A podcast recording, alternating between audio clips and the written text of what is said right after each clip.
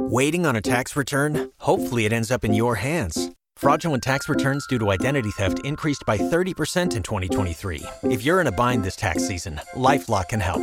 Our US based restoration specialists are experts dedicated to helping solve your identity theft issues. And all Lifelock plans are backed by the Million Dollar Protection Package. So we'll reimburse you up to the limits of your plan if you lose money due to identity theft. Help protect your information this tax season with LifeLock. Save up to 25% your first year at LifeLock.com slash aware. Well, cooler temperatures today, but there'll be a wide range uh, in actual readings from north to south. The metro area, you're generally looking at about the upper 60s for the north side versus the low 70s, maybe even some mid 70s for the south side. A wider range across the entire area from northern Baker and northern Nassau County near the Florida Georgia border, where temperatures will be in the 60s today, versus the upper 70s to low 80s for parts of southern St. Johns County. Perhaps St. Augustine, but certainly uh, Hastings and Crescent Beach seeing temperatures temperatures quite a bit warmer. So a nearly 20 degree temperature range over about a 50 to 60 mile area today. And, and with that, there'll be a good deal. Cloud cover will be quite breezy, especially at the beaches, and there'll be some drizzle and showers at times. It's not a washout today, but kind of a dreary day at times, and particularly cool near and north of Interstate 10, warmer in general to the south of Interstate 10. This is all ahead of the next main storm system and weather system that we've been talking about for days now that's finally going to deliver some true fall like weather. Again, the chilliest air delayed about 24 to 36 hours from what I had, say, five or six days ago, but it's still it's still moving in.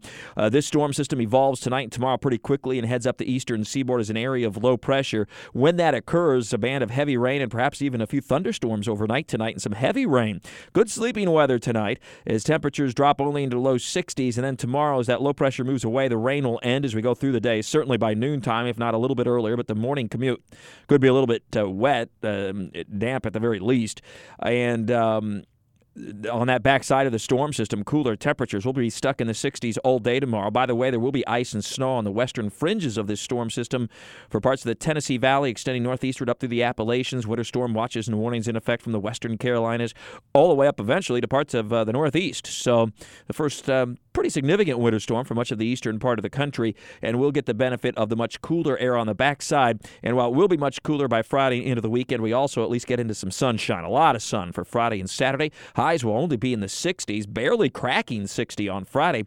And nighttime lows that'll easily be the coldest of the season so far, dropping into the 30s inland, 40s closer to the coast, uh, both Friday and particularly Saturday morning. Now, by Sunday, there will be a little bit more of an onshore wind out of the east, so that will cause a few clouds to move in at times. Could even be a stray coastal shower, but for more, more than anything else, with an onshore wind, it's a partly cloudy sky and temperatures that are a little bit milder in the lower 70s, but still, still certainly very comfortable. And that bodes well for the Jags game at home.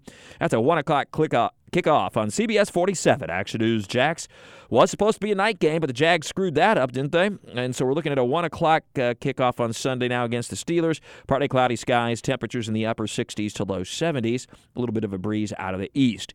In the tropics, we continue to have a wave of low pressure and a tropical wave near Puerto Rico, producing some pockets and areas of heavy rain, but no real significant organization. Shear is having its way with this system so far. There still is some potential for long term development, if not by the weekend, early and middle part of next week, but by then, the storm has turned sharply to the north and northeast. The cold front moving through the area over the next day or so will ensure that whatever this becomes or may not become, and if it becomes named, it would be Patty, by the way. It would be a turn toward the north and then a sharp turn to the east northeast out over the middle of the Atlantic and far away from the local area. No local impacts and certainly no, impacts up and down the eastern seaboard. Always more, of course, in Talking the Tropics with Mike. I've also updated this morning the Buresh blog. Check it out, WOKV.com and ActionNewsJax.com.